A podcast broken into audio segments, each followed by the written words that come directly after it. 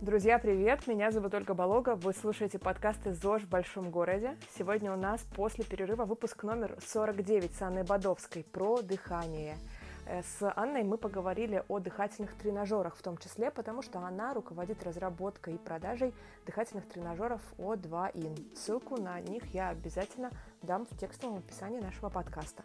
Но в течение разговора мы обсудили дыхание как очень важный процесс, который влияет ну, практически на все в нашем организме. Обсудили, кому и зачем нужны дыхательные тренажеры, как они работают и каких эффектов можно ожидать от их использования.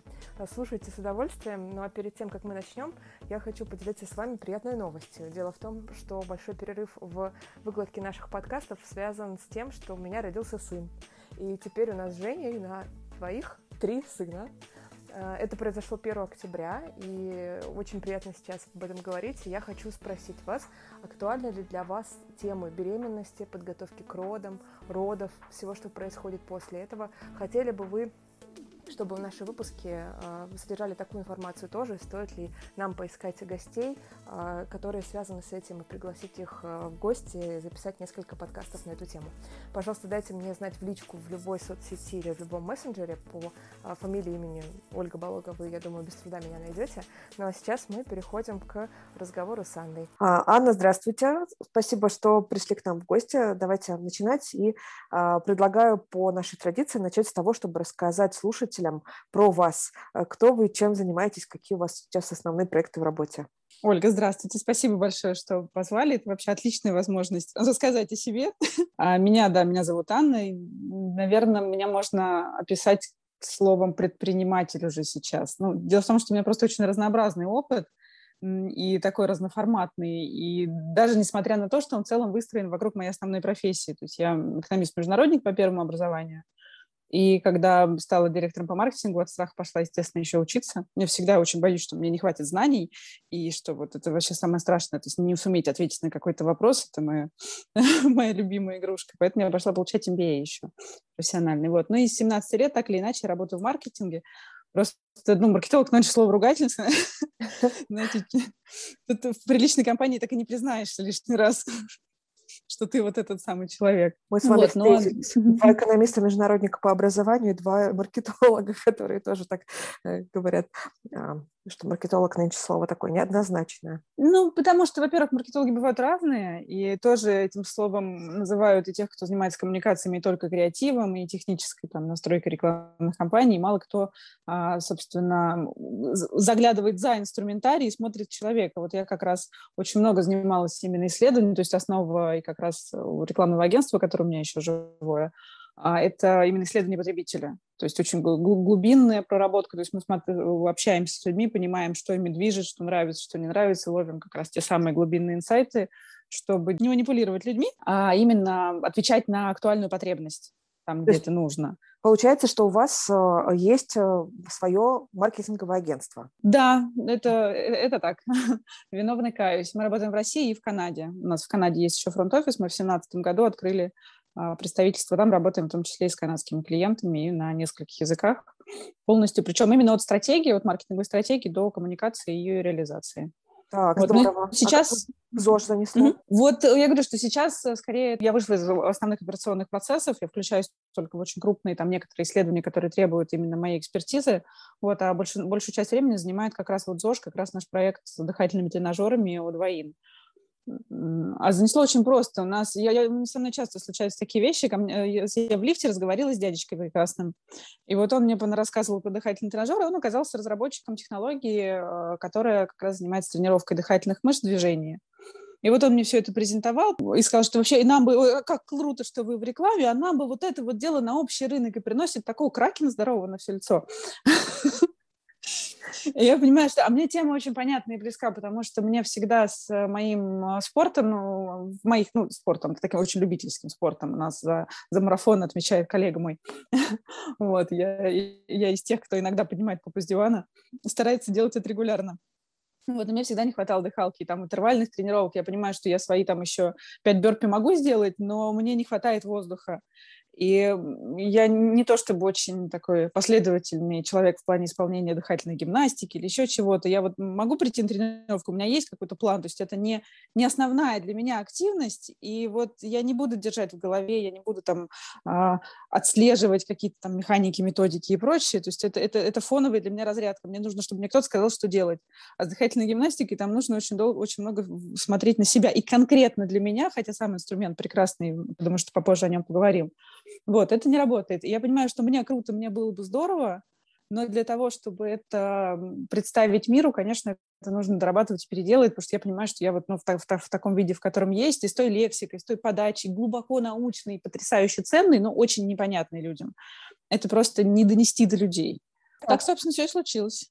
Они, а, получается, что вы, можно сказать, случайно встретили ученых, да, медиков, наверное, каких-то, да, которые разрабатывали да. аппарат для тренировки дыхания. А зачем они его делали? То есть у них какая была цель? Они на спортсменов ориентировались или на какие-то а, восстановительные медицинские процедуры? Ну, это конкретно технология, с которой мы работаем, она была сделана для спортсменов, для спорта больших достижений. Uh-huh. Больше 10 лет использовалась, она использовалась нашими пловцами, причем еще со времен Попова. Он, он тренировался, и даже есть отзыв на первоначальную вот эту разработку его. И очень много работали и с лыжниками, и с академической греблей, то есть люди, которым важен результат, и они используют любые совершенно устройства для того, чтобы этого результата добиться, потому что кислород играет, конечно, ключевую роль в тренировках, и кислород, и вывод углекислого газа как раз для спортсменов.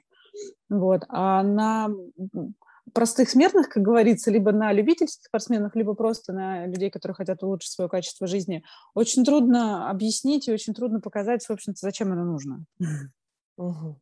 А мне, знаете, интересно, что вас зацепило в этом, потому что, ну, а, вы же не медик, не а, спортсмен как раз, да, профессиональный, но при этом, когда вы столкнулись с этим человеком и с этим устройством, да, то есть вас это как-то так зацепило, что аж а, теперь вы занимаетесь развитием этого тренажера. Я так понимаю, что вы даже выкупили патент, да, или права какие-то э, собственности? Ну, да, мы, мы выкупили возможность использовать, э, по сути, эту технологию наработки. Угу. А как вас это зацепило? Что, что у вас а, было какой-то свой собственный интерес или вы были в поисках просто интересного проекта?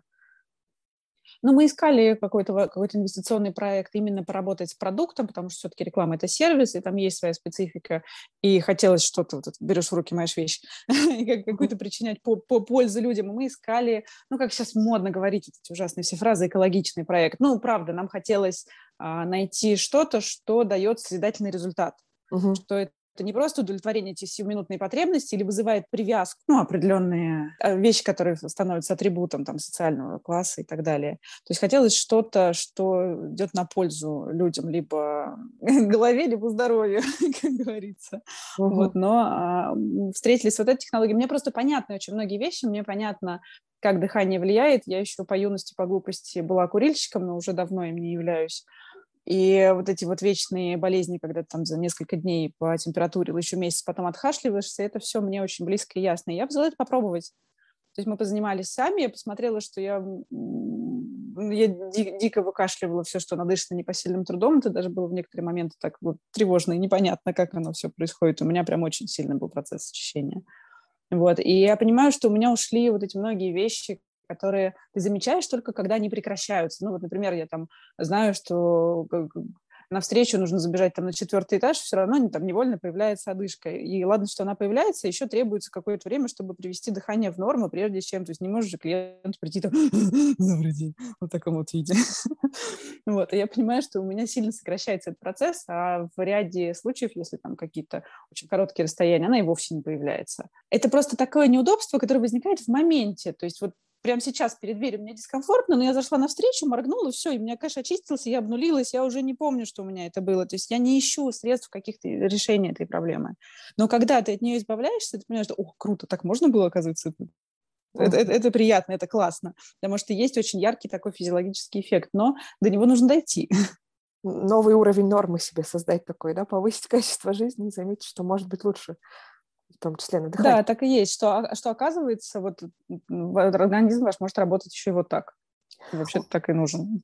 У меня возникает такой вопрос, наверное, двойной. Во-первых, вы говорите, мы искали, мы пробовали. Мне интересно, мы это кто? Это, наверное, какая-то ваша команда. Анна, расскажите просто вот немножко про это и еще про то, как а, вы дальше погружались в эти вопросы, потому что складывается впечатление, что с момента встречи с таким тренажером и с того, как, с того момента, как вы начали им заниматься, а, пришлось погрузиться в разнообразные медицинские, физиологические, там, спортивные вопросы, вопросы здоровья, все это поизучать, чтобы хорошо а, разбираться и дальше иметь возможность а, заниматься продвижением этой штуки. Так ли это? И вот тут очень интересно про ваш путь послушать. Да, сейчас расскажу подробно. Ну, мы это, наверное, уже на, на, этой этапе, на этом этапе с супругом. Мы начали работать вместе еще по а, там, рекламным проектам. Я его привлекала к ряду задач. И мы уже как, как, как наверное, как, как семья искали что-то, чем мы готовы заниматься вдвоем. У нас нет проблем с разграничением личной жизни и работы. мы давно уже очень работаем вместе. Но нам еще очень не хотелось превращать это в такой семейный свечной заводик, потому что это ограничение видения, и это ограничение с точки зрения роста проекта. Поэтому я привлекла еще а, партнера, который занимается сейчас э, продвижением именно дистрибьюторской политики и организации продаж. Я да, давно его знаю, мы пересекались по ряду проектов, и он как раз находился тоже в поиске инициативы, в которой себя можно применить. И у нас вот мы совпали по ценностям, мы совпали по тому, что мы хотим видеть от проекта, и мы, конечно, очень что классно, не совпадаем часто по операционному видению, по там, многим вещам, а, даже по целеполаганию. У нас очень много таких горячих споров внутри, и мы отрабатываем какое-то безумное количество гипотез, прежде чем мы выводим на рынок уже какой-то результат. То есть у нас такая такой интересно, интересно строится процесс, мы стараемся быть не зашоренными, вот, то есть внутри многие вещи прорабатывать. А погружались, да, мы погружались очень долго, ну, то есть мы где-то около года просто изучали вообще базовую матчасть, пробовали на себе, тестировали, смотрели на то, как реагирует организм, искали, какие возможны там побочные эффекты, кому можно, кому нельзя, а что еще происходит. То есть, ну, мы на себе, наверное, перепроверили ну, вот большую часть физиологических эффектов и на семье, ну, в первую очередь, конечно, страдает семья. вот у нас все бегали с тренажерами, все занимались, и я понимаю, что даже сейчас, когда люди обращаются с вопросами, там, ой, а у меня вдруг там зеленые сопли пошли, я понимаю, что все нормально, все проходили, все было. Это кислород лимфу гонит, все хорошо. Но мы все равно проверяем всегда а, а врачей. У нас есть команда специалистов, которые с нами сотрудничают.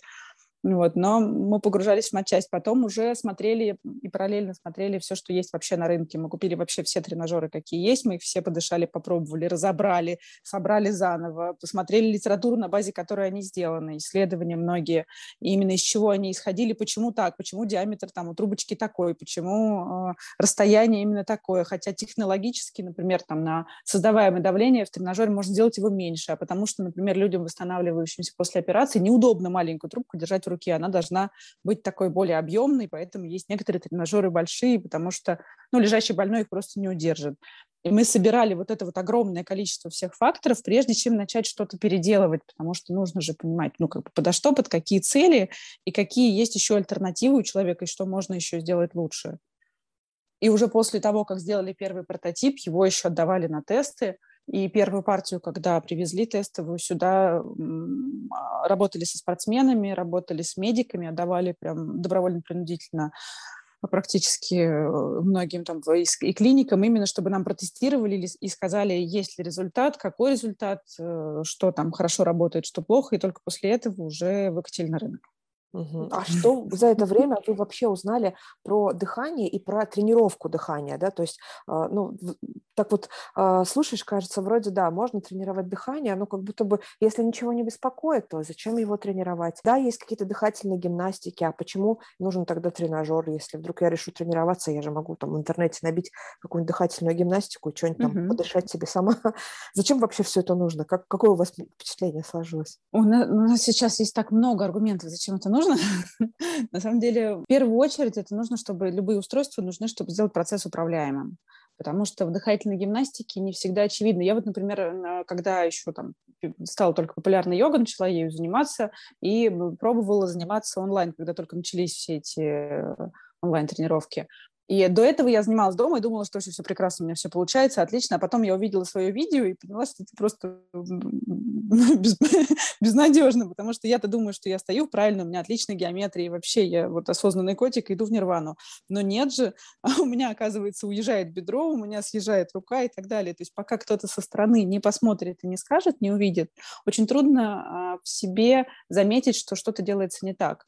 А, также я, например, вот сейчас вижу, уже сейчас я визуально ловлю вот эти триггеры, когда я смотрю, что в рекламе сидит э, человек с дыхательным тренажером, там смотрит на телефон, и он сидит наклонившись, то есть он ребрами зажал дыхательные мышцы, он ребрами зажал легкие, получается, он не дает возможности диафрагме э, раскрыться, и при этом он типа делает какую-то дыхательную тренировку. Но это мало того, что бесполезно, это еще и скорее э, достаточно рискованно потому что создается определенное давление на выдохе, так можно и баротравму получить. То есть, ну, с одной стороны, мне не хватает какой-то последовательности в дыхательных э, упражнениях, и я понимаю, что есть такие же люди, которые, ну, труд, трудно выделять отдельное время и там заниматься, и как-то еще без маркеров, когда тебе тренер не говорит, что ты все делаешь правильно, все круто, продолжать длительное время. Вот так вот, так, такой уровень зрелости, мне кажется, должен быть, чтобы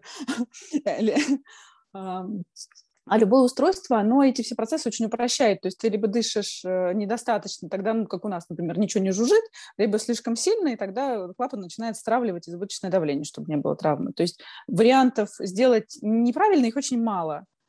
И можно тогда быть уверенным, что ты вот этот весь месяц, ведь еще в дыхательных тренировках важно, что нет сиюминутного эффекта. Нельзя сказать, что вот позанимался и все, и тут и полетел значит, на своих огромных легких.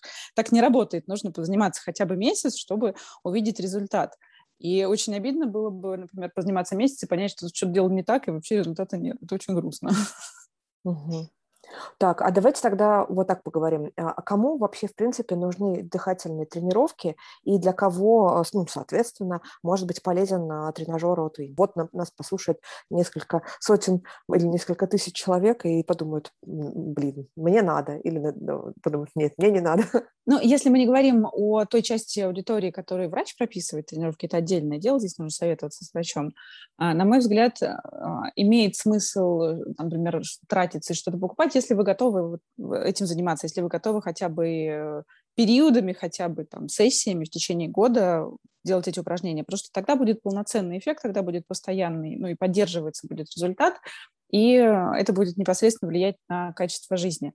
Но глобально просто, понимаете, это такое, это так звучит, как телемагазин, э, что решает все проблемы там, и помогает всего, но дыхание, правда, это одна из основных систем жизнеобеспечения организма, поэтому от детей до уже лиц зрелого возраста заниматься важно всем. Детей, э, для детей, например, важно сформировать определенную привычку и возможность задействовать э, весь объем легких потому что а, иначе, если легкие не сформируются полностью, то есть, ну, там есть определенная часть, которая формируется во время беременности, это тоже отдельная песня, но и в течение жизни, то есть, если в момента наступления зрелого возраста объем легких 80% а, от максимально доступного не а, достигает, то в дальнейшей жизни, даже если все, все происходит в рамках нормы, появляются симптомы нехватки воздуха, недоразвитые легкие больше подвергаются воздействию загрязнений, то есть это больше риски астмы, астмы и возникновение других респираторных заболеваний, там, хоблы и так далее. Э, жители, например, мегаполиса, которые дышат тем воздухом, которым мы дышим, они могут часто не замечать того влияния, которое есть, и уже понимают, что когда диагностируют астму, уже понимают, что вот, оказывается, что... То есть это, это можно все предостерегать. Для спорта важно а, дыхание, чтобы правильно питать мышцы, чтобы не было того самого метаборефлекса, когда забивают, ну, появляется лактат, забиваются мышцы, и дыхание напрямую связано, влияет на выносливость. Вот, ну, там тоже можно предостерегать нагрузку на сердце и так далее. А возрастным пациентам, пациентам, я уже говорю, после консультации с нашими врачами, вот, важно тоже поддерживать, потому что это питание э, организма, питание всей системы. Ну и плюс есть общий процесс старения организма и дыхательной системы в том числе. То есть по э, исследованиям, например, вот человек в 75 лет, э, у него э, очищающая способность бронхов в половину меньше, чем у 25-летнего. То есть все, что попадает с пылью с городским воздухом, выводится в половину в меньшем объеме. И mm. вот, вот эти все вещи, они влияют непосредственно и на не только на там сон и а, но и на сердечно-сосудистую систему, но и на, неврал, невралгию и так далее, которые возникают с возрастом. То здесь очень много, что, что на этом, так скажем, завязано. Угу. Ну, то есть получается, что э, первая, скажем так, группа, такая целевая аудитория, это, наверное, люди, которым по медицинским показаниям положена э, дыхательная гимнастика, какие-то дыхательные упражнения. Да? А вторая, я так понимаю, это все, что связано со спортом, как профессиональным, так и любительским, там, где дыхание влияет на процесс результат. и результат. да, да, да. да. Угу. Вот. И третья группа людей, это, в общем-то, все, кто может э, и хочет заботиться о своем здоровье, но при этом важно, чтобы была готовность делать это регулярно, да, потому что, ну, как мы понимаем, от разовой э, акции, от разового использования, наверное, эффект никакого человек не увидит. А если он готов в это вложиться и как-то попробовать, да, посмотреть, какой будет эффект, то тогда да. Ну, да, два, два с половиной месяца перерыв, после которого начинается уже, а, теряют свою легкие, о, господи, теряют мышцы а, свою форму, и надо будет восстанавливаться заново. То есть где-то хотя бы заниматься не знаю, с, с перерывом в месяц, потому что нон-стоп круглосуточно и круглогодично все равно тяжело заниматься, это элементарно надоедает. Но длительных пауз лучше не допускать, потому что иначе просто все придется начинать с нуля. Угу. А давайте такую сделаем рекламу прямо и, э, и расскажем, какие, а, каких эффектов можно ожидать.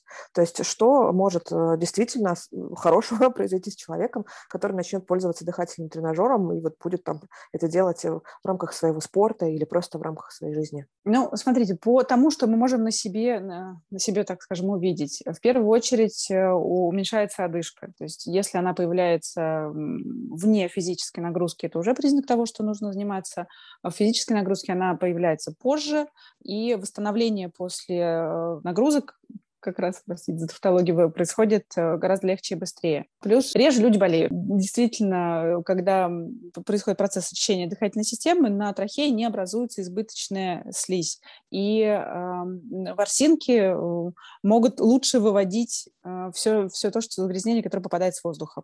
Поэтому в том числе там пыль, пыльцу, и в том числе частицы вирусов. То есть можно не допустить проникновения вируса дальше. То есть это профилактика различного рода респираторных и вирусных заболеваний.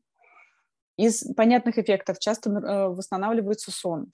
То есть дыхательные, дыхательные практики же есть разные. Есть активные, которые мы делаем во время спорта, есть определенные упражнения, которые способствуют а, активации парасимпатической системы. То есть можно подготовить себя ко сну, потому что Часто бывает, что вроде и поспали много часов, а совершенно даже не выспались. То есть организму важно подготовиться ко сну и во время сна дышать тоже глубоко, чтобы все-таки выравнивались ритмы нашего дыхания. Ну, про профилактику, это уже медики очень много говорят про профилактику инфарктов, инсультов и тоже ряд, целого ряда еще заболеваний, которые также связаны напрямую с газообменом. А так психологи и неврологи, вот с которыми мы, например, работаем, они отмечают а, способность дыхания работать с а, выгоранием, с синдромом, с хроническим стрессом, с усталостью, то есть снимаются вот эти, вот эти вещи.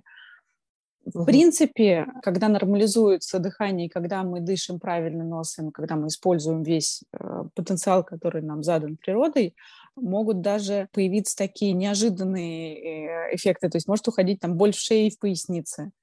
Потому что когда мы нервничаем или мы сжимаем а, легкие свои, то есть очень часто дыхание идет как бы в плечи, невольно поднимаются плечи. И от этого возникает физиологический дискомфорт, потому что мы же дышим, ну, кто-то там 12 тысяч раз, кто-то вплоть до 20 тысяч раз в день. И если мы делаем это так много раз неправильно, то тело не может не реагировать. Есть косметические такие, ну, и, косметические тоже эффекты, связанные со здоровьем, когда а, нарушение дыхания влияет на появление так, ну, холки тоже часто связывают с отложением солей, но не всегда, потому что если нарушено дыхание, тоже грудная клетка, клетка и ребра не расширяются, то плечи зажимаются и ну, неправильно работает геометрия. Так, я пошла выпрямлять плечи. Ну, слушатели наши не видят, но я, я прям сразу опустила плечи автоматически. А, Анна, а я правильно а, понимаю, что и для аллергиков тоже, да, может быть полезны э, такие э, различные гимнастики дыхательные и тренажеры в том числе? Вы говорите, что там как-то влияют ворсинки, да, на задерживание всяких штук? Ну, да, но не надо смотреть на природу аллергии, надо смотреть на что, что триггерит и так далее. Это все-таки лучше консультироваться с врачами всегда по э, каким-то диагностированным недугам, заболеваниям. Частично, я думаю, да, потому что микрочастицы пыли, которые мы вдыхаем с воздухом, они а, вместе с там, всякими там, оксидами азота и прочими прелестями из городского воздуха, а также несут и а, частицы пыльцу, там всякие мелкие микроорганизмы и так далее, которые могут быть аллергенами. Угу. Да, они выводятся, то есть и сам процесс ощущения, то есть вибрация, которая в тренажере осуществляется, она стимулирует э, вывод мокроты. И, в принципе, э, когда уже у вас очистились, можно так сказать, а, легкие, то а, лучше работают ворсинки и лучше работает вот этот защитный эффект. У меня, потому что с аллергией вроде пока нет вопросов, но у меня всегда э, после простуды они, правда, не часто стали меня посещать в последнее время, но при этом а, после простуды я кашляю долго, месяцами, два месяца я могу кашлять, ничего больше не происходит, то есть э, никаких больше нет симптомов, но я покашливаю, и э, терапевты, которые со мной работали там за последние несколько лет, как-то бессильны, что ли, в этом, то есть, ну, в итоге просто все говорят, что, ну, это само пройдет, это, например, трахеит, да, там, воспаление трахеи, пусть само проходит, ну, и реально там по 2-3 месяца после простуда я кашляю. В последние а, годы это не очень популярно кашлять на улице, особенно, да, когда вокруг какие-то есть люди, они так немножко косо смотрят, ты мне объяснишь, что ты просто вот трахеит переживаешь, и надо потерпеть. Вот, и мне, конечно, очень интересно, поможет ли в такой, в такой истории э, дыхательный тренажер. Ну, смотрите, как это, как говорится, как это работает. Если вы, например, переболели, и, или если вы болеете, то, естественно, организм, он вырабатывает эту избыточную слизь, которая будет э, задерживать все попадающее в вас еще из воздуха. И это в самой, в трубочке, в, в трахее и в, бронхах. То есть в трахее э, есть э, слой эпителия, есть вот эти бакловидные клетки, и сверху на них реснички. И, соответственно, когда выбрасывается секрет, мокрота и прочее, это в медицине называется секрет. То есть он застывает в бакловидных клетках. То есть они, э, а сами эти трубочки, где находятся все эти клетки, то есть трубочки э, бронхов, они тоненькие, они там полтора-два миллиметра. Получается, если в, в дыхательных путях избыточная слизь, и она не выводится, она не выводится часто а, не, то есть не, не, не только потому, что там ее слишком много появилось, но просто а, в воздухе содержится большое количество различных частиц, которые тяжелые, которые обволакивают и которые перегруз... то есть нет возможности у ресничек вывести лишнее. То есть в, в этом же во многом проблема кашля курильщика. То есть смолы, они обволакивают эти реснички, и они просто не двигаются с нужной частотой. То есть им, им не, они не могут там шевелиться, создавать вот этот импульс для того, чтобы а, выводить лишнее и очищать систему. Mm-hmm. Вот. Поэтому а, из-за количества слизи просто в ней задерживаются бактерии, в ней задерживаются а, многие вещества, которые являются токсичными для организма, и поэтому а, организм хочет это дело откашлять. А откашлять у него не получается, потому что просто нужно помочь своей системе. То есть э, поэтому сейчас, например, даже пост, э, после выписки из больницы, после там, пневмонии и того же коронавируса, говорят, делайте эту гимнастику, простукивайте, простучите по груди, постучите по спине, потому что это хотя бы какая-то вибрация, которая поможет э, восстановить вот этот откашливающий э, рефлекс откашливания. Поэтому не, не знаю, как, как тут еще как тут упростить, просто элементарно здесь логика достаточно простая, когда а, дыхательные пути чем-то загружены, все меньше воздуха проходит, то есть вам меньше поступает кислорода. Хорошо, давайте тогда поговорим о том, как работает тренажер, потому что мне очень интересно, на каком принципе это все построено. И я могу начать этот разговор с того, чтобы рассказать нашим слушателям, как это со стороны новичка выглядит, потому что у моего мужа есть теперь эта штучка. Значит, это такая белая коробочка с а, специальным а, специальным загубником, да, это называется, то есть такая штука, mm-hmm. которую закусываешь, ну, как капа у спортсменов, и а, э, снаружи, вокруг рта у тебя остается такая белая коробочка, с которой ты тренируешься, ну, например, бежишь, вот, и дышишь. И на выдохе а, мой муж издает такие звуки, как будто бы он маленький паровозик, то есть он а, бежит, вот, например, по дорожке, да, он дома достаточно часто тренируется, он бежит по дорожке, вдыхает он вроде как обычно, а выдыхает он э, с таким звуком, как будто бы он а, либо, да, паровозик, либо он через трубочку в воду пытается дышать, то есть какие-то такие бульк, бульк Как Дарт Вейдер такой, да. Да, да, что такое есть, и при этом он э, сам пытается еще не смеяться, потому что ему кажется, кажется, что со стороны это достаточно смешно выглядит, хотя, ну, так вроде нет, но звуки прикольные. И, а, видимо, это как раз то самое сопротивление на выдохе, про которое вы говорили. Ну, вот, сама коробочка довольно легкая, и а, у меня прям реально возникает вопрос, как это устроено и, за счет чего это работает? Здесь максимально простой принцип.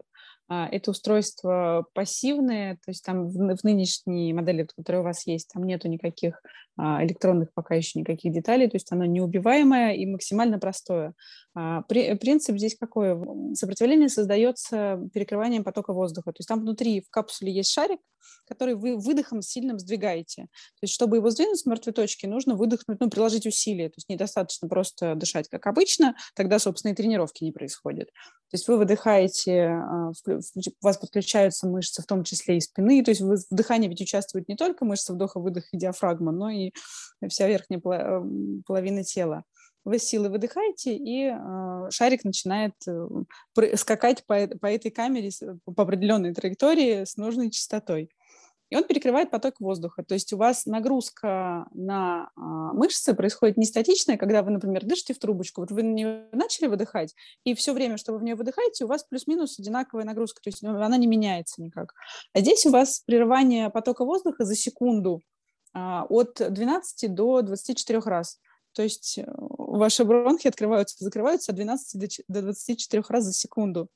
И это создает ту, ту самую вибрацию, которая разбивает мокроту и которая позволяет ее вывести. То есть вы получаете, по сути, два основных, так скажем, физиологических эффекта. У вас идет, даете нагрузку на мышцы и очищаете дыхательные пути. То есть дыхательные, межреберные, те самые дыхательные мышцы, они получают кислород, и они получают необходимость постоянно растягиваться и стягиваться. В этом заключается тренировка. Так они укрепляются, а, ну, если брать там вашего супруга, то сам спортсмен, он а, приучается удовлетворять потребность кислорода тогда, когда это нужно больше всего.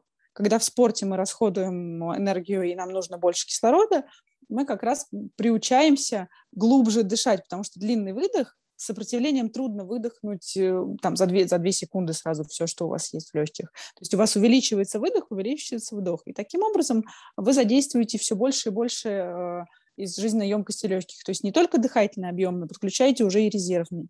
И за счет этого растет, вот, как, как э, многие обещают, тот самый эффект увеличения жизненной емкости легких. В этом и есть. То есть вы задействуете максимум из того, что вам доступно природой, в общем, базовой комплектацией. У меня вот возникал такой вопрос, а не мешает ли это, наоборот, дыханию? То есть, да, мы создаем сопротивление на выдохе, мы дольше выдыхаем, это прям очевидно, что дольше идет выдох, но ведь в этот момент, пока мы выдыхаем, воздух в организм не поступает, то есть так бы, может быть, э, человек уже сделал следующий вдох, да, вот он там бежит или идет, он бы уже там цапнул бы воздуха, да, а тут он длительно так выдыхает, преодолевая сопротивление, и на новый вдох, ну, до нового вдоха еще надо как бы дожить, да, вот, э, не возникает ли в этот момент какие, какой-нибудь, э, не знаю, гипоксии или что, что-то, что сбивает дыхание именно вот в процессе тренировки? Ну, смотрите, вы, когда делаете более длительный глубокий выдох, у вас следующий вдох появляется, получается только точно такой же глубокий. То есть вы а, вдох не затруднен. То есть мы никак не закрываем а, поступление кислорода во время движения. То есть если там брать какие-то еще приборы, которые существуют на рынке, а, некоторые используются только в статике, которые на, на вдох закрывают, некоторые можно даже с ними бегать, но а, это большая, достаточно большая нагрузка на, там, на организм, на сердце, на всю систему. Когда у вас вдох не затруднен, вы свободно, сильно и мощно вдыхаете, то есть вы свою потребность в кислороде все равно удовлетворяете. Угу. Но за счет сопротивления вы приучаете себя дышать глубже. То есть поверхностное дыхание, частое дыхание, оно наоборот работает э, скорее в минус, потому что когда вы дышите э, часто, у вас э, вымывается углекислый газ из легких. И э, когда из альвеол в том числе вымывается углекислый газ, меньше кислорода усваивается. Есть такой эффект, называется эффект Перегобора. То есть при определенном соотношении углекислого газа и кислорода увеличивается усвоение кислорода. То есть вы можете, например, даже бывают такие феномены, когда вы дышите там полной грудью, или вы а, ну, часто вдыхаете, и кажется, что вдыхаете большое количество кислорода, но при этом а, питание, например, мышц скелетных, которые задействованы во время тренировки, не происходит, потому что гемоглобин просто кислород не отдает. Для этого нужен углекислый газ. Поэтому длительный выдох и а, определенная ну, баланс газов, который формируется при занятии с тренажером, он как раз стимулирует а, использование кислорода более активное. Угу. Интересно, мне надо будет как-то усвоить эту мысль, подумать ее, потому что длительный выдох, он, по сути, провоцирует более глубокий вдох, да, и а, более качественное дыхание. Почему-то у меня э, так не складывалось в голове, но я об этом обязательно подумаю. Ну, фи- физиологично. Ну, смотрите, если вы долго-долго выдыхаете, вам хочется по максимуму вдохнуть. Вот, ну, то да. есть у вас получается глубокий вдох, сильный, мощный глубокий вдох. Наверное, потому что это со спортом у меня не ассоциируется. Наверное, действительно, потому что когда ты бежишь, что, ну, я, да, когда бегу, я обычно задыхаюсь. ну, то есть хочется да, как будто бы чаще дышать. вот как-то вот так, да, а совсем не а, так, как это делают, там, не знаю, во время каких-то дыхательных медитаций. Ну, они просто все нацелены на, на, на разные цели. Очень часто спрашивают, там, а как правильно дышать, вот там, а какая практика правильная, а для чего? То есть э, какую задачу мы решаем? Если нам нужно успокоиться и привести себя в ровное состояние перед сном, то, конечно, не надо бегать с тренажером и активничать, потому что это задействует совсем другие процессы.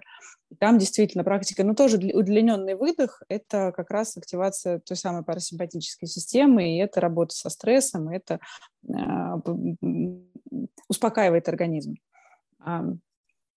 Если мы говорим про спорт, про непосредственно занятия в движении, то здесь важно а, увеличивать э, потребление кислорода и увеличивать Сейчас скажу, если мы занимаемся дыхательными практиками сидя, вот, например, просто там сидя, и начинаем активно дышать, часто возникает головокружение, потому что возник, ну, гипервентиляция, и кислорода поступает в организм больше, чем ему прямо сейчас нужно, потому что мы не тратимся мы там сидим или, не знаю, лежим, или кто в каком виде еще там, использует эти практики. Если даже посмотреть на опыт восточных единоборств, они очень много внимания уделяют э, дыханию. И там дыхание всегда связано с какими-то действиями. То есть мы одновременно с геометрией упражнений держим фокус на дыхании. Здесь для многих спортсменов это актуально, потому что еще идет речь о синхронизации мышц. То есть мы выдох, например, какое-то усилие делаем на выдохе или удар делаем на выдохе. То есть мы не только задействуем а, дыхание и межреберные мышцы, но и весь комплекс тела. То есть за счет э, синхронизации работы всего организма получается нужный эффект. Я сейчас слушаю вас, пытаюсь вернуться к мысли, к а, а что мы говорили про дыхание и тренировки, да? То есть получается, что тренажер позволяет во время тренировки а, делать, ну, по сути, дыхательную гимнастику, но при этом делать ее правильно, да, что ли, так? То есть он, ну, направляет, да? Получается, нельзя ошибиться, что ли, потому что он сам как-то внутри там создает сопротивление, и в любом случае, используя его, ты ну, себе не навредишь. Ну, безусловно, что себе не навредишь, это как раз был наш основной фокус, чтобы а, сформировать устройство таким образом, чтобы минимизировать риски травмы. А, во-первых, а, если вы, ну, то есть, чтобы был эффект и были минимальные риски. Если вы, например, выдыхаете слишком слабо, у вас просто не идет вибрация. Если вы выдыхаете слишком сильно, там начинает проскакивать шарик и стравливать клапан, потому что нельзя давать слишком высокое давление на выдохе, есть риск э, получения баротравмы. Мы в свое время изучили все инструкции к аппаратам ИВЛ, поняли, на каком давлении они работают, и какая продолжительность, и какие могут быть максимальные величины. Поэтому, то есть, если даже кому-то кажется, что, может быть, недостаточно усилий или там хочется больше, ну, может хотеться больше, но с точки зрения физиологии нельзя. А есть же у вас тоже профессиональная mm-hmm. версия, да, какая-то, в которой а, какие-то другие уже настройки. А что там, чем она отличается? Она дает возможность тренировать вдох, то есть там можно поставить вот эти сопротивления, это такие пластинки, которые вставляются под крышки с разных сторон. И можно тренировать вдох в статике отдельно, то есть давать сопротивление на вдохе и стимулировать. То есть, ну, по сути, тренировка как вдоха, так и выдоха, она в основном заключается в том, чтобы приучать себя к длинным выдохам, то есть увеличивать а, минутный объем дыхания. Соответственно, тренировка с сопротивлениями дает возможность э, работать с мышцами вдоха, давать им нагрузку, и дополнительные режимы для мышц выдоха. То есть если вы с базовой версией вы уже давно занимаетесь, вам все легко, просто и уже хочется большей нагрузки, то можно использовать дополнительное сопротивление там, до четвертого уровня, до разрешенного как раз э, сопротивления. Угу. А если вернуться все-таки к базовой версии, ну, для тех, кто начинает и хотел бы вот попробовать получить эффект, то какие здесь основные рекомендации? То есть это тренировки каждый день э, и, или нет, или не обязательно? И нужно ли э, при этом заниматься спортом, или, опять же, можно делать это в процессе, не знаю, просто ходьбы? Как вы рекомендуете начать? Ну, начинать нужно вообще с того, чтобы просто привыкнуть к самому устройству позаниматься там несколько минут дома, походить, там, помахать руками, что-то поделать, чтобы просто приучить вообще мышцы к нагрузке, потому что для, для многих, кто никогда не занимался какими-то практиками, фокус на именно на дыхательной мышце, это просто ну, очень, очень в новинку, и тоже перегрузить мышцы сразу не стоит.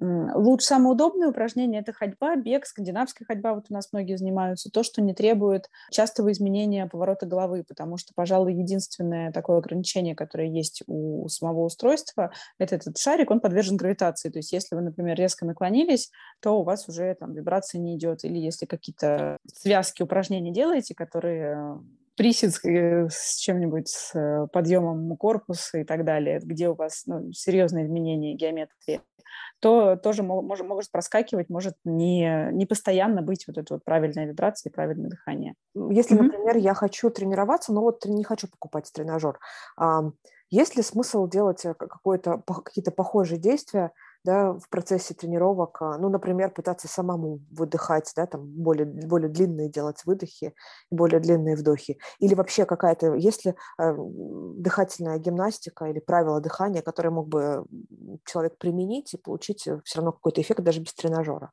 Конечно, есть. Вообще, в принципе, э, дыхательных техник, их и дыхательных практик и гимнастик было создано а, еще до того, как придумали любые тренажеры. То есть можно обратиться к практике цигун, там очень много а, и, ну, в принципе, к восточным единоборствам очень много внимания уделяется дыханию. Есть именно дыхательные практики, достаточно популярные, там дыхательная гимнастика и стрельника, и бутейка, а, холотропное дыхание, вот метод Вима Хофа, бодифлекс, пранаямы и так далее, так далее. Мне кажется, прекрасный пример будет э, как раз йога, которая очень много внимания уделяет дыханию, и за счет во многом и этого люди получают такой яркий результат. Поэтому, в принципе, если есть желание, то хуже от этого точно не будет. Ну и а, на самом деле очень многие увидят различные эффекты от там, нормализации артериального давления до хорошего крепкого сна и большей сопротивляемости различным стрессам, с которыми мы сталкиваемся.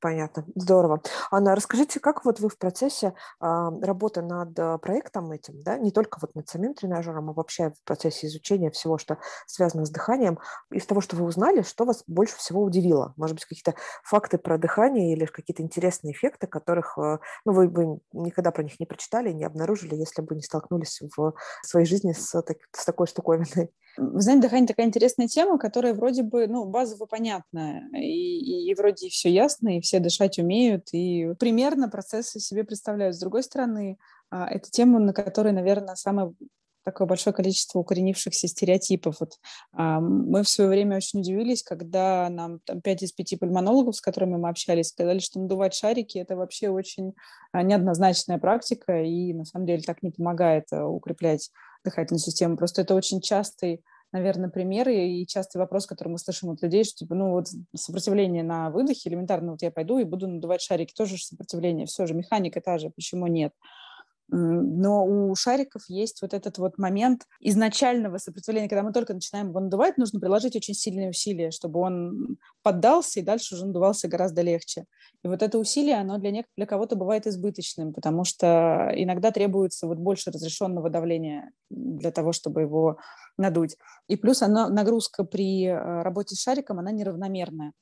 То есть для терапевтического эффекта и почему во, все, во многих практиках э, дается некоторый хронометраж, что там 4 секунды, там 6 секунд выдыхать, э, и там какое-то определенное количество времени нужно вдыхать и так далее. То есть для того, чтобы как раз был э, тот самый э, результат тренировки. А, там шарики его не дают. Более того, там после коронавируса мы читаем очень много сейчас есть и методических рекомендаций, работаем с врачами, тоже говорят, что статическая нагрузка пока а, не, ну, то есть не, не дает нужных результатов. Статическая нагрузка – это как раз вот мы дуем в трубочку, мы дуем в какую-нибудь там палочку, надуваем шарик и так далее, когда плюс-минус ну, практически неизменно давление. То есть вот мы никак э, не прерываем и не меняем. То есть мы начали выдыхать и плюс-минус с одним с одной силой выдыхаем. Вот, то есть это, например, может быть даже дополнительным стрессом для мышц. Это такой был, ну, наверное, неожиданно даже для нас, потому что это, это всегда казалось, что там я подышу в тру трубочкой воду или вот возьму шарик. Это такие понятные вещи, которые доступны совершенно каждому, не требуют каких-то вложений. Но не так-то все оказалось просто. Да, оказалось, что тут есть второе дно этой вещи. Потом а, в свое время меня очень удивило именно масштаб влияния. То есть вот есть привычка, многие девочки меня поймут, есть привычка втягивать живот. То есть мы все время хотим казаться там стройнее и невольно на там, встречах, на фотографиях, на каких-то внешних активностях стараемся тянуть живот. Но наряду с тем, что это, в общем-то, сдавливает органы, если слишком сильно себя затянуть в какой-то там корсет или как-то плотно упаковаться, то а, это затрудняет диафрагмальное дыхание. И женщины, которые часто вот так вот не дают себе возможности глубоко вздохнуть животом, потеря объема легких у них может доходить до 40%. Такие огромные цифры на самом деле. И получается, что я вот там вспоминаю практику как на мероприятиях каком-нибудь утягивающем белье, когда ты ходишь по 8 часов и действительно дышишь коротко и исключительно верхней частью грудной клетки. И это имеет вот такие последствия. Ну и там всякие вещи, например, а, что жир помогает э, газообмену. Ну, потому что в альвеолах э, вещество, которое обеспечивает лучшую проницаемость и вот усвоение кислорода, это сурфактант. И он на 99% состоит из жиров и на 1% из белков. То есть он не позволяет стенкам альвеол слипаться. И когда не хватает э, организму жира, в первую очередь, э, ну, то есть большую часть на себя забирают легкие. Когда легкие насытились, уже жир идет дальше, а, ну, если так сильно упрощать, в организм. И получается, что дефицит жиров, он влияет на функцию газообмена. Ух ты, какой, какой интересный факт. О, здорово, спасибо. А я сейчас еще вспомнила про то, что часто говорят про дыхание как про процесс, который а, как раз а, очень затратен в плане расщепления жиров. Видимо, это как раз связано. Да, то есть э, э, часто говорят же про то, что человек худеет, да, почему он худеет, почему он вес mm-hmm. теряет, да, а как раз очень сильно в процессе дыхания. Именно что, я здесь не знаю подробностей, но именно что в процессе дыхания происходит расщепление жиров. Ну, это связано не только с, там, с использованием его альвеолами самого жира, то есть здесь еще идут окислительные процессы, здесь еще идет э, и э, циркуляция крови и так далее. Но, в принципе, да, вообще я даже встречала цифры, что до 70% токсинов выводится с дыханием. И мы, ну, в общем, мы с, с, вместе с СО2 выдыхаем все вот эти результаты окислительных и э, расщепительных, э, расщепительных, я не знаю, можно ли так сказать, реакций. Угу. Понятно. Анна, а как у вас вообще шла работа над проектом, вот с учетом того, что а, вы не медик, и муж, я так понимаю, тоже не медик, да? Мне кажется, что в таких вещах, ну, вообще сейчас, знаете, в ЗОЖе очень много раз, разных людей, а, не знаю, врачи, это врачи, но есть различные люди, которые называют себя нутрициологами, тренерами, там, какими-то еще специалистами, и сейчас так, ну, вот э, сложно доверять и сложно доверие завоевывать, но при этом у вас это это получается довольно успешно. Как вы строите на этом, а, как, как вы строите свою работу? То есть у вас в команде есть врачи или есть спортсмены, или вы как-то эту экспертизу извне подтягиваете, чтобы опираться на доказательную базу? Как вы это выстраиваете? Мы привлекаем специалистов, но эти специалисты не вовлечены в э, деятельность компании напрямую для того, чтобы у них не возникало интереса в коммерческом успехе, потому что нам здесь важна объективность. Ну, то есть вот для примера мы работаем с а, пульмонологом, с Бабаком Сергеем Львовичем. Это вообще уникальный специалист. Он создавал рекомендации методические для лечения астмы, для хобла, вот сейчас для восстановления после коронавируса. То есть он действительно, у него а, совершенно вообще невероятный опыт – и мы добивались его внимания, мы ему предлагали на тесты устройства только после того, как он тестировал, посмотрел, он сейчас начал, в общем-то, говорить с нами, общаться. Но он э, очень четко выстраивает взаимоотношения, и мы горячо поддерживаем такую логику. То есть я буду там, говорить то, что считаю правильным, то, что медицински обосновано. То есть если его, например, спрашивают, спрашивают э, какие-то э, клиенты, кого он порекомендует, то есть он порекомендует и расскажет э, так, как он считает правильным. То есть если есть у нас какие-то недостатки, он про них тоже обязательно людей проинформирует. И это здорово, потому что мы получаем очень конструктивную обратную связь и от спортивных врачей. То есть там даже сейчас а, с пловцами тут плотно работаем. Там а, есть, у кого-то есть вопросы по загубнику, у кого-то есть вопросы там по механике использования и так далее. То есть мы постоянно понимаем, как доработать, чтобы а, устройство отрабатывало по максимуму с точки зрения именно самой инженерной конструкции, если мы говорим. Ну и плюс э, постоянно изучаем, как э, работа с дыханием влияет на, в принципе, на организм в целом, потому что не бывает так, что там дыхание починили, и дальше это ни на чем не отразилось. То есть это влияет э, на, и на сердечно-сосудистую систему, и на нервную систему, и очень-очень много на что. Поэтому мы привлекаем специалистов, либо консультируемся, либо сотрудничаем, ну, как на регулярной основе, то есть такой экспертный консалтинг. И очень много тестируем, очень много отдаем именно спортсменам и медикам на тест, чтобы смотреть на результат. И в целом, я так понимаю, что вы результатами довольны, да? То есть вот за те за то время, которое прошло с момента а, начала проекта, покупки а, патента и до сегодняшнего дня, достаточно много позитивных доказанных результатов. Да, у нас действительно есть неплохие результаты, причем мы тестировали в очень, очень разных, и кто-то ответственно подходит к этому вопросу и делает, и делает там весь месяц и два постоянно занимается, кто-то там были некоторые спортсмены, которые откровенно халтурили, но даже вот по самому плохо организованному такому локальному тесту у нас было в среднем плюс 10% увеличения объема легких вот у ребят. Хотя они прямо с подпалки занимались, и очень им было все, им просто неохота было, у них был конец сезона, и три недели до того, как они уйдут в отпуск. Им вообще этот эксперимент был совершенно просто не вовремя. Но, тем не менее, результат все равно есть, да, результат есть у, у всех. На самом деле очень понятна физическая нагрузка и понятно, как механика работы мышц. То есть если с ними работать, это как, как спорт. То есть если мы э, регулярно занимаемся спортом и хотя бы более-менее порядочно следуем требованиям по питанию, то результат все равно есть, если нет никаких гормональных нарушений или еще каких-то нарушений, которые ему могут препятствовать. Так и здесь. Вот, кстати, да, про замер результатов. А как измеряется объем легких вот у спортсменов, например, как, о которых вы рассказали? Как это вообще физически происходит, замер? Ну, спортсмены проходят э, спирометрию, то есть мы измеряем объем легких, мы измеряем эту динамику. Но если говорить про то, как для себя понять результаты, потому что, правда, там плюс 10 объема легких, оно в быту не сказать, чтобы как-то было особенно ощутимо. Есть различные тесты. Есть, например, тесты штанги и генчи, когда можно задержать воздух, ну, делается три цикла вдоха-выдоха где-то на три четверти глубины. И э, если проводится проба штанги, то мы делаем глубокий вдох и задерживаем дыхание. И если там э, менее 40 секунд, можем спокойно задержать дыхание до момента, когда уже очень сильно хочется вздохнуть то это слабый результат. Если 40-50 секунд, это хорошо. Там 50 секунд и выше, это уже прям отлично. И проба Генчи, то есть то же самое, но на выдохе. То есть мы выдыхаем все, что есть из легких, и задерживаем дыхание. То есть если меньше 35 секунд можем продержаться, то это слабый показатель, это показатель именно а, использования кислорода. А, если 35-40 секунд, то там это хорошо. 40 секунд и выше – это уже отлично.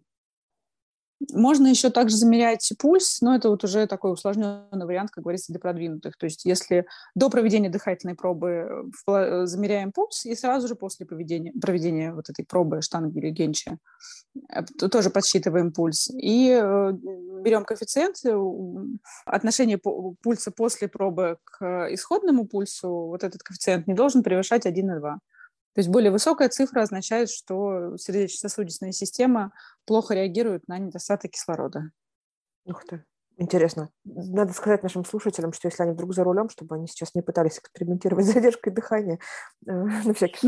Ну, вообще практика дыхательной за рулем да, такой достаточно, на мой взгляд, опасная вещь, хотя многие практикуют, и многие говорят, что кто-то даже там с тренажерами занимается, я надеюсь, не с нашим. А, ну, просто может быть и головокружение, могут быть разные эффекты, поэтому за рулем наверное, не стоит. Но, ну, может быть, если вы очень уверенно стоите в глухой пробке. Да, да, подкасты просто часто слушают за рулем, поэтому я так предупреждаю. Да, да, да, да. да. И тогда у нас бывают тоже практики, когда мы начинаем, слуш... Э, э, начинаем с гостями разговаривать про «закройте глаза и представьте себе что-нибудь». Я тоже всегда думаю про слушателей, которые за рулем. Так, ну хорошо, я тогда перейду к такому финальному вопросу про тренажер. Мне интересно, какие дальнейшие планы у вас по завоеванию мира, потому что я помню, что тренажеры а, продаются не только в России, да? Да, есть несколько таких, наверное, самых известных производителей. Есть британцы, есть датчане, которые сделали вот интересную штуку тоже с софтом. А мы изначально планировали и вкладывались, то есть в процессе работы над э, тем тренажером, который сейчас продается, у нас э, шел такой достаточно глубокий НИР, и мы разрабатывали датчик э, а, анализа выдыхаемого воздуха. И сейчас мы его наконец-то разработали, оттестировали, и мы можем распознавать углекислый газ в выдохе вот в таком портативном формате. То есть это совсем небольшой датчик, он всего несколько миллиметров, и он позволяет четко выделить, какой процент СО2 в выдыхаемом воздухе. Вот это очень важный показатель, на основании которого можно делать и диагностику. Ну, то есть кардиологи делают свои выводы, пульмонологи делают свои выводы, и спортивные тренеры тоже могут дать а, свои рекомендации. То есть мы а, сейчас превращаем это устройство уже, можно сказать, цифровое, то есть не только тренажер, но и устройство, которое дает, как модно сейчас говорить, биофидбэк. То есть мы будем понимать э, силу выдоха, силу вдоха, объем легких. И вот, по крайней мере, сейчас базовые параметры а, газоанализа, и дальше их уже будем развивать в зависимости от того, а, какие потребности будут у людей. Ну, потому что не всем нужен а, в портативном таком домашнем варианте весь спектр выдыхаемых газов, и его глубинный анализ его просто достаточно тяжело будет интерпретировать. Поэтому мы начинаем вот с СО2 и будем дальше потихоньку двигаться. Ну, то есть получается, что, по сути, появится новая модель, да? Сейчас две, будет три, как минимум, да? Да, будет новая модель. Мы очень стараемся не выходить за границы там, текущей. Ну, форма, скорее всего, она будет немного другая, потому что там будет съемная конструкция для электроники. Но наша задача сделать так, чтобы сам тренажер был легкий, чтобы с ним было легко бегать, чтобы он практически незаметный. Вот как сейчас базовая версия, 52 грамма весит все устройство, чтобы максимально сделать его использование там, легким и приятным, потому что сам процесс, он ни разу не романтичный, все равно там сопли, отхаркивание, откашливание, вот это все, то есть не самый, наверное, такой изящный и эстетичный процесс тренировки легких, но все-таки хочется, чтобы он был максимально гуманным. с точки зрения устройства.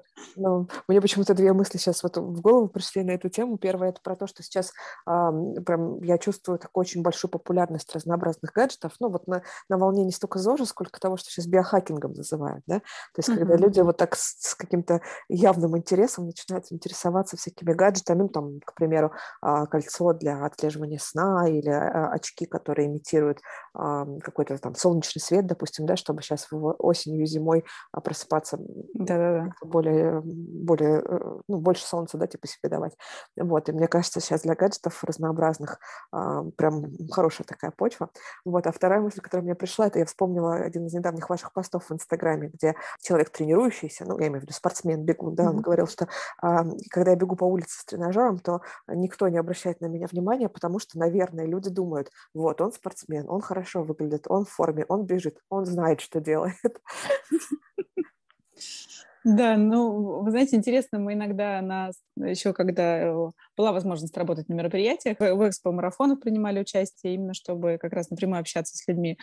И часто попадали в ситуации, когда кто-то там, ну, спрашивает про механику тренажера, как работает, там, как-то накладывает это на свои знания, пытается понять, оно ему нужно или нет, и вообще осознать, как все, как это работает. Кто-то другой подходит и говорит, ну, блин, ну, странно, как я буду с этим выглядеть.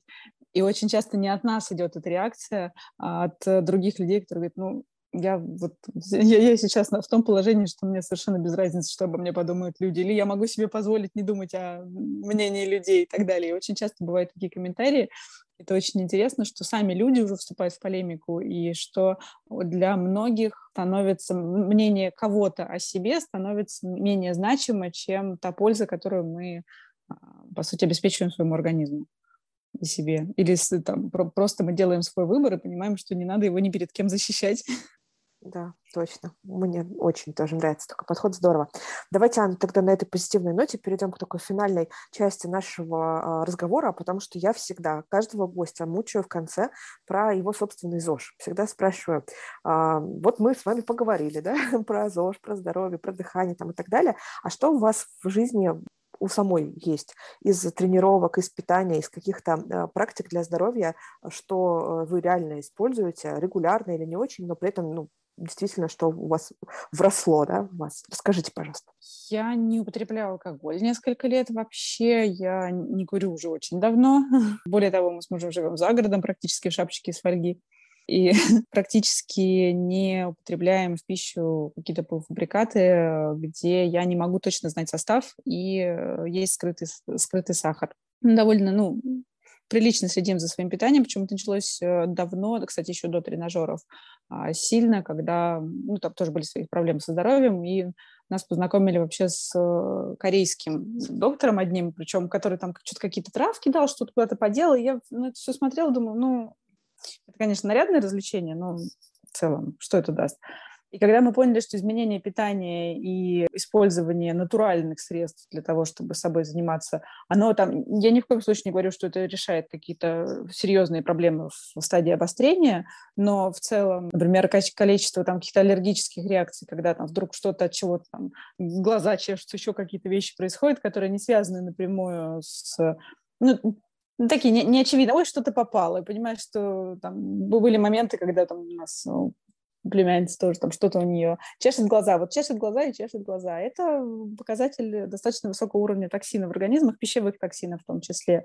И если работать с питанием, то можно существенно гармонизировать работу всего организма. И мы этому следуем. Причем уже сейчас настолько, что даже когда приходим в какие-то, не знаю, условно, пришли в кино и хочется съесть бургер, он становится просто невкусным, он кажется очень соленым, и вкусы кажутся такими гипертрофированными, даже, в общем-то, хотелось бы какой-то, не знаю, читмил, а, а он не дает того удовлетворения, на которое ты изначально рассчитываешь. С одной стороны, конечно, очень грустно, с другой стороны, видимо, мы наконец-то так очистились, что уже можем на себе это, это увидеть. Как вы это организовываете? Я вот про правильное питание, да, такое, ну, более чистое питание. То есть это приводит к тому, что больше времени готовите? Э, готовим, да, да. Больше времени готовим, да. Это тот процесс, который я пока никак не могу оптимизировать, ну, потому что просто вот, ну, ну, никак. Но да, мы покупаем именно отдельные ингредиенты и делаем из них какие-то блюда. Угу. Причем, ну, сейчас уже, понятное дело, рука набилась, то есть можно в течение часа приготовить там первый, второй, третий компот и, или делать это параллельно. Я часто параллельно что-то слушаю или одной рукой читаю, там, одним, одним глазом читаю какое-нибудь очередное исследование или еще что-то, то есть а, какие-то лекции. Например, очень много иностранных вузов в период пандемии открыли э, лекции, в том числе и по дыхательной системе, поэтому просто параллельно что-то слушается, чтобы была какая-то дополнительная польза от этого процесса, потому что он занимает время, да. Но я не готова от этого отказываться, потому что мне понятно, какой есть результат. Так, а что со спортом? Вы, кстати, много говорите про йогу. Занимаетесь ли вы йогой регулярно? А йогой сейчас меньше занимаюсь. Э, я занимаюсь тренажером с, с определенной степенью регулярности. Вот переезжали, э, несколько месяцев не занималась, недавно опять начала, и снова как все с нуля прокляла все на свете. как говорится. Я занимаюсь именно онлайн э, тренировками дома. То есть я, я не бегаю на улице, мне не, для меня сейчас не та погода. Да просто я конкретно не люблю. Я понимаю, что это связано, наверное, с уровнем подготовки и так далее. Летом бегаю, да, я бегаю на улице, но не, не, я не марафонец, я не готовлюсь к марафону каким-то к серьезным таким большим нагрузкам. То есть я свои 10 километров где-нибудь примерно могу реализовать, и мне, ну, для меня вот этого достаточно. А так у меня есть подписка на несколько разных э, онлайн-систем, и я занимаюсь онлайн. А что-то еще из э, практик, которые можно отнести было бы к здоровому образу жизни, может быть, связанных, не знаю, со сном, например, или с медитациями? Есть что-то такое, что вот у вас э, вжилось? Да, есть медитации, кстати, уже сейчас, наверное, прочно вошли в жизнь, потому что я существо, которое а, параллельно держит в голове огромное количество процессов, и вообще я могу себя довести до такого, до невроза вообще вот только в путь. И, и с присущим мне перфекционизмом, и еще я вот даже отвечая на на ваш вопрос понимаю, что, а вот сейчас, если просто условно сказать там, что а, основное топливо для организма кислород и глюкоза, поэтому это важно в похудении, а теперь же нужно рассказать и про АТФ, а это адезинитрифосфат и так далее, и так далее. Я понимаю, что ну все, нет, сейчас меня выгонят, никто не будет меня слушать, потому что же так нельзя. И у меня параллельно постоянно идут эти процессы, поэтому, да, концентрация на каком-то там или на дыхании, или вот э, в периоды там пикового стресса, я помню, смотрю на травинку и понимаю, что вот человеческий мозг, он может обрабатывать мысль в секунду, вот сейчас я обрабатываю вот эту. Это действительно помогает очень так э, примириться с, с тем количеством информации, которое приходится обрабатывать, и с тем количеством каких-то внутренних стрессов, которые сам себе организовываешь. Да, это есть. Но режим стараемся, но по мере возможности, потому что просто очень много параллельно всего происходит, и хочется объять необъятное. Поэтому у нас рабочий день какой-то прям зашкаливающий, часто без выходных, и не всегда получается выдержать режим. Но стараемся хотя бы не позже 12 ложиться. Угу. А переезд за город тоже был как-то связан с тем, что вы э, хотите бо- более здоровую жизнь вести? Дышать легче? Ну, мы думали об этом достаточно давно и переводили процессы на удаленку и открывали как раз, когда представительство тоже в Канаде, понимали, что сможем работать удаленно. Но такой, наверное, самый мощный триггер был у нас совершенно никак не связан с нашим личным здоровьем. Мы спасли собаку, и а, это порода борзая, которой нужно много пространства. И мы просто поняли, что ну, над собачки и переехали за город. Ух ты, классно, здорово. вот так, друзья. А собаки способствуют ЗОЖу. Сразу вспоминаю собаку, с которой как-то раз мы бежали, а, за которой я бежала на одном из эм, кроссов. Я помню, а, история была такая, что был кросс по пересеченной местности, и в некоторых местах достаточно тяжело было его преодолевать. Кто-то переходил на шаг или на такой легкий бег. Вот, и я догнала девушку, которая шла пешком, рядом с ней шла собака. Ну, mm-hmm. остановились, да, потом после какой-то горки немножечко остановились и просто пытались отдышаться, вот, и я э, их догнала, обогнула, да, вот, побежала вперед, собака, увидев меня, сказала, ну, сделала такой вид, типа, ага, бежим, и как рванула, хозяйка, блин, что ж такое, и тоже побежала. То есть собаки, конечно, мне кажется, помогают ЗОЖу, это будет действительно... Они мобилизуют, да, особенно, ну, нам еще потом под, подкинули, так получилось, там, вторую борзую, и, в общем, у нас теперь две Ясно. борзы и маленькая чехуашка. У нас три собаки. Три собаки. Все в равной степени, в разной степени там, вызволены из разных условий, вот, но с борзыми бегать совершенно унизительно, они бегают со скоростью 40 км в час, поэтому с ними, конечно, я доплету, иной, иной раз до них доплетусь в какой-то момент уже, понимаю, что уровень самооценки придется где-то еще дальше. Но зато это необходимость каждый день в любую погоду ходить и гулять, нахаживать свои шаги, потому что на самом деле тоже такой достаточно интересный факт э, из общения с медиками. Порядка 70% заболеваний, которыми люди болеют, они не инфекционные, они связаны с образом жизни. То есть это все то, что недостаток движения, неправильное питание, алкоголь, и, в общем, мы имеем все то, что мы имеем. Поэтому если хотя бы там многие нас спрашивают, почему вот вы так упираетесь в концепцию движения, ну, то именно использование устройства движения. Потому что если хотя бы на 20 минут в день мы простимулируем кого-то, не знаю, от, э, с мотивацией причинить себе пользу или просто от жадности от того, что купили какую-то штуку на 20 минут в день. Встать и походить, подвигаться – это уже большая польза, это уже большое достижение, потому что если делать это регулярно, например, там 2-3 раза в неделю, или кто-то там делает это каждый день, таких ограничений нет. Можно там заниматься каждый день, можно в зависимости от того, как часто вы ходите там, в спортзал то у вас все равно это становится регулярной практикой, вы двигаетесь больше и помогаете своему организму. И это такой простой способ, от которого, там, если нет серьезных медицинских ограничений, точно не будет хуже. Это уже, это уже результат. Угу. Да, классно. И э, попрошу вас, наверное, в, так, в финале нашего разговора э, сформулировать какое-то такое одно небольшое пожелание или какую-то такую рекомендацию для наших слушателей, которые э, сейчас провели с нами там больше часа, вдохновились и хотели бы что-то внедрить в свою жизнь, такой какой-нибудь небольшой шажок сделать к более здоровому образу жизни. Ну, из того, что можно внедрить вот, вот, вот прямо сейчас, у меня в свое время, для меня такой революционный эффект имела практика напоминаний таймеров. Я поставила себе на телефоне каждые полчаса таймер с совершенно омерзительной мелодией, которая вырывала меня из контекста вообще всегда. И я обращала внимание на то, как я сижу и как я дышу. И я понимаю, что я сижу-то в позе гоблина за компьютером совершенно, а, и возвращаюсь в нее автоматически. То есть когда за день меня каждые полчаса кто-то там, каждые 15 минут себе там есть практика ставит, мы обращаем на это внимание и выпрямляемся, и обращаем внимание на то, как мы дышим глубоко, поверхностно и, и так далее. То есть это позволяет сформировать привычку. То есть мы потихонечку распрямляемся хотя бы. То есть это вообще не требует никаких инвестиций. Это доля секунды у вас идет звонок, и вы просто переводите фокус внимания. Но это очень мобилизует, и это, если выдержать хотя бы там несколько дней, а хорошо, если неделю, то очень интересно можно увидеть результат. Плюс это вырывает из какой-то инерции, с автоматических таких процессов, которые на самом деле занимают время, но при этом мы делаем их э, часто там по инерции неосмысленно. И это очень помогает вот такие микро, микро в общем-то, мелкие бытовые изменения стимулировать качественные изменения в жизни. Ну что же, пользуйтесь лайфхаком от Анны и не забудьте заглянуть в текстовое описание этого выпуска, потому что в нем есть несколько интересных ссылок, которые предоставила нам наша гостья.